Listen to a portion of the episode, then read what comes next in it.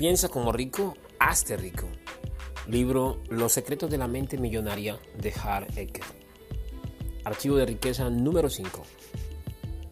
La gente rica se centra en las oportunidades. La gente pobre se centra en los obstáculos.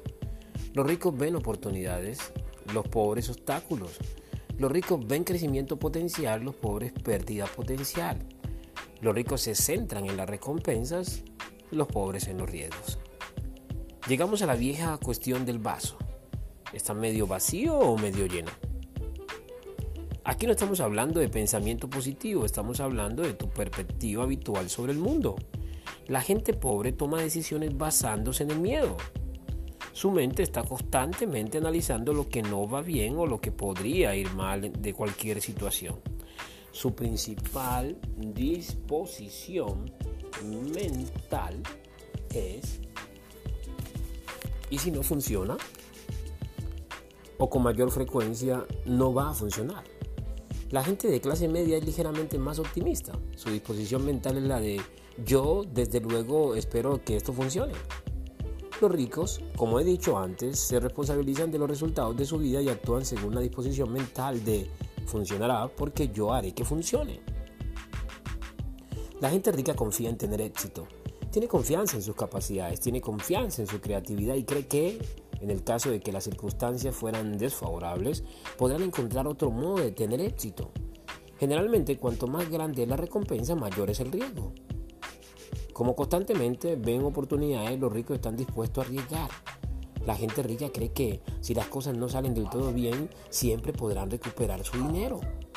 Los pobres, sin embargo, esperan al fracaso eh, carecen de confianza en sí mismos y en sus capacidades, piensan que si las cosas no salen bien sería catastrófico. Y como constantemente ven obstáculos, por regla general no están dispuestos a arriesgar. Y si no hay riesgo, no hay recompensa. Que conste, estar dispuesto a arriesgarse no significa necesariamente que estés dispuesto a perder.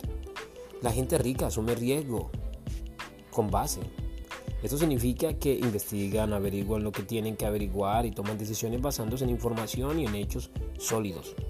Por otra parte, ¿crees que se toman todo el tiempo del mundo para informarse? No, hacen lo que pueden en, el menor tiempo posible y después deciden meterse en el asunto o no. Los pobres, aunque afirman que están preparándose para cuando llegue la oportunidad, lo que generalmente hacen es andarse con rodeos, están muertos de miedo, vacilando durante semanas, meses e incluso años enteros, y para entonces la oportunidad generalmente desaparece. Así racionalizan la situación diciendo, me estaba preparando. Seguro que sí, pero mientras ellos eh, se estaban preparando, el rico entró, salió y ganó otra fortuna. Sé que lo que estoy a punto de decir puede sonar un poco extraño, teniendo en cuenta lo mucho que valoro la autorresponsabilidad. Sin embargo, sí creo que hay un cierto elemento de lo que mucha gente denomina suerte asociada con el hecho de hacerse rico o incluso con prosperar en cualquier cosa. En el fútbol americano podría ser el jugador del equipo contrario que llegue dando tumbos a pisar eh, su propia línea cuando queda menos de un minuto para acabar el partido permitiendo que lo gane eh, eh, tu equipo.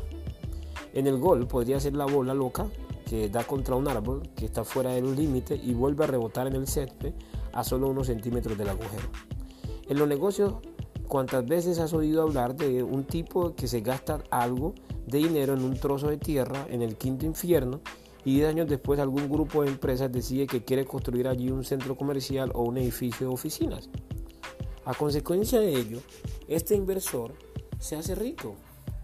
Fue una jugada brillante por su parte o solo, fue suerte. Yo diría que un poco de las dos cosas. El tema, sin embargo, es que no habrá suerte alguna ni ninguna otra cosa que valga la pena que suponga en tu camino a menos que adoptes alguna forma de acción. Para tener éxito a nivel económico debes hacer algo, comprar algo o poner algo en marcha. Y cuando lo haces, ¿es la suerte? ¿Es el universo? ¿O es un poder superior que te apoya a su milagrosa manera para que tengas el valor y el compromiso de meterte en ello? En lo que a mí respecta, ¿qué importa lo que sea? El hecho es que ocurra. Otro principio clave pertinente aquí es que la gente rica se centra en lo que quiere, mientras que la pobre lo hace en lo que no quiere. De nuevo, la ley universal establece aquello en lo que te centras se expande. Puesto que los ricos se centran en las oportunidades que hay en todo, estas abundan para ellos. Su mayor problema es manejar todas las increíbles posibilidades de ganar dinero que ven. Por otra parte, puesto que los pobres se centran en los obstáculos que hay en todo, estos abundan para ellos y su mayor problema es manejar todos los increíbles obstáculos que ven. Es sencillo, aquello en lo que te enfocas determina lo que encuentras en la vida. Céntrate en las oportunidades y eso es lo que encontrarás. Céntrate en los obstáculos y eso es lo que hallarás. No estoy diciendo que no te preocupes de los problemas.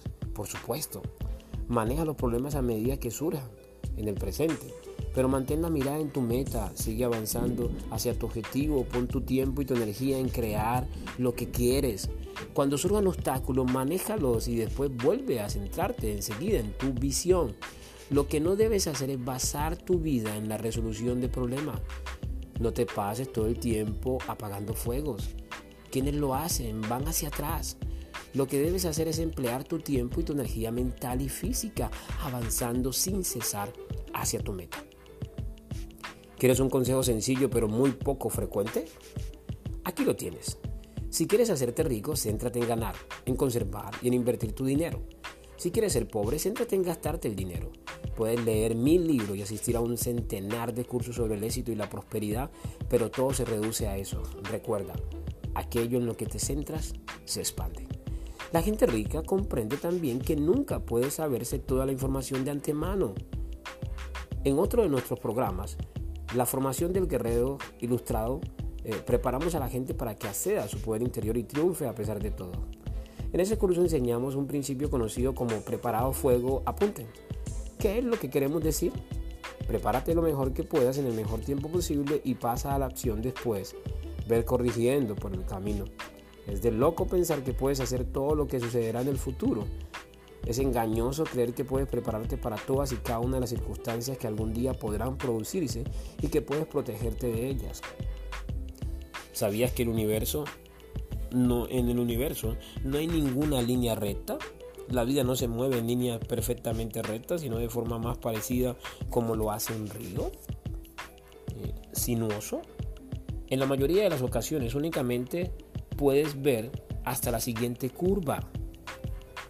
Y solo cuando llegas a esa siguiente curva puedes ver más.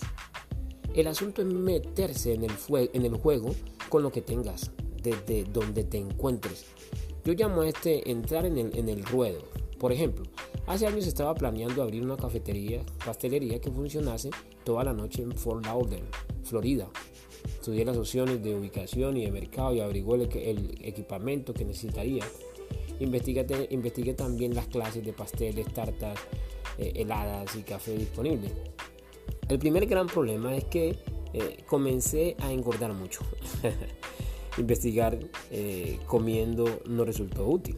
De modo que me pregunté, ¿cuál sería el mejor modo de estudiar este negocio?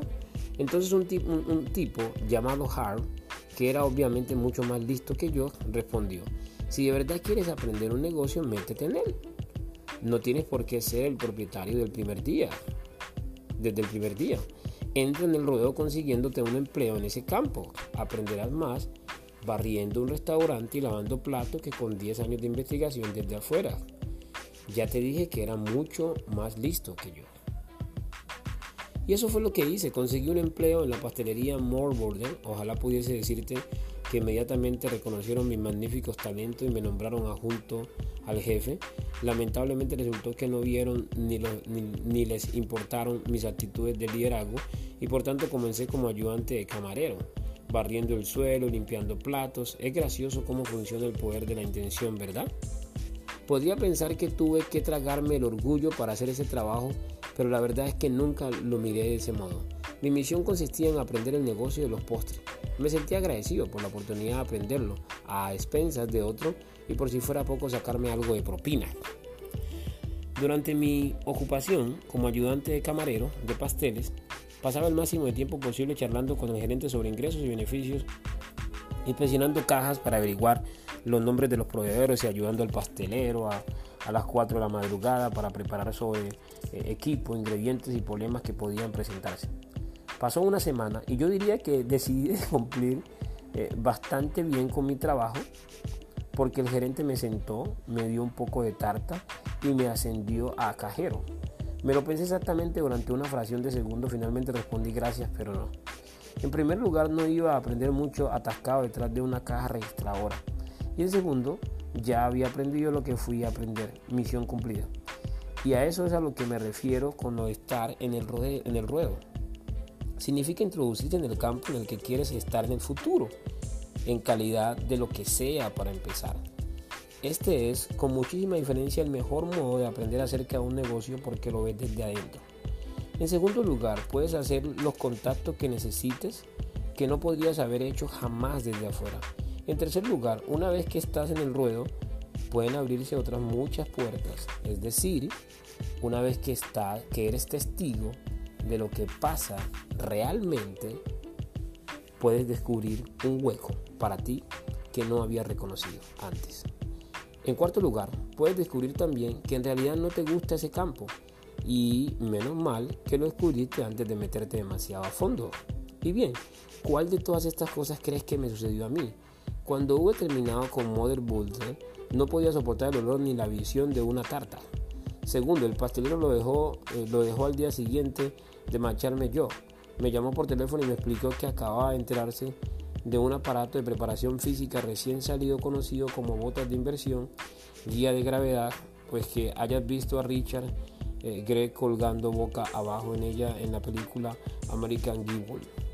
Y quería saber si me interesaría verlas. Examiné cómo estaban las cosas y decidí que las botas eran una bomba, pero él no, de modo que me involucré yo solo. Comencé a vender las botas a tiendas de material deportivo y a grandes almacenes. Me di cuenta de que todos esos puntos de venta al por menor tenían algo en común. Un material de preparación física horrible. Las campañas de mi cerebro se volvieron locas. Oportunidad, oportunidad, oportunidad. Es gracioso cómo suceden las cosas. Esta fue mi primera experiencia vendiendo material de preparación física, la cual me llevó a la larga a abrir una de las principales tiendas al por menor de fitness de Norteamérica y hacerme eh, con el primer millón de mi vida. Y pensar que todo empezó siendo ayudante de camarero en la pastelería Mother Butler. La moraleja es simple, échate al ruedo, nunca sabes por dónde saldrá el roto. Yo tengo un lema, la acción siempre derrota a la, a la inacción. La gente rica se pone en marcha. Confían en que una vez que estén dentro del juego podrán tomar decisiones inteligentes en el momento presente. Podrán hacer correcciones e ir ajustando las velas sobre la marcha. Los pobres no confían en sí mismos ni en sus capacidades, de modo que creen que deben saberlo todo con antelación, lo cual es prácticamente imposible, mientras tanto no mueven ni un dedo. Al final, con su actitud positiva de preparado, fuego apunten, los ricos pasan a la acción y por lo general ganan. Por el contrario, diciéndose a sí mismo, yo no hago nada hasta haber identificado cada posible problema y saber exactamente eh, qué hacer al respecto. La gente pobre nunca pasa la acción y por lo tanto siempre pierde. Los ricos ven una oportunidad, se abalanzan sobre ella y se hacen más ricos aún. Y los pobres, ellos siguen preparándose. Declaraciones. Pon la mano sobre el corazón, di, me centro en las oportunidades por encima de los obstáculos.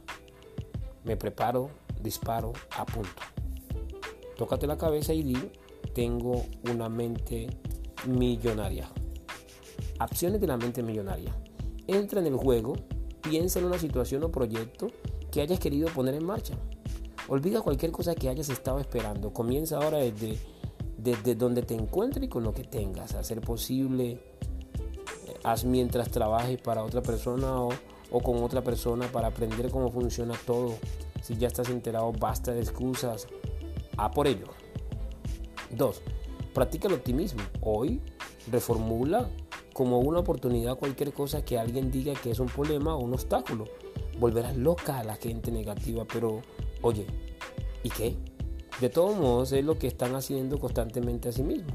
Céntrate en lo que tienes, no en lo que no tienes. Haz una lista de 10 cosas que hay en tu vida por las que puedas estar agradecido y léela en voz alta.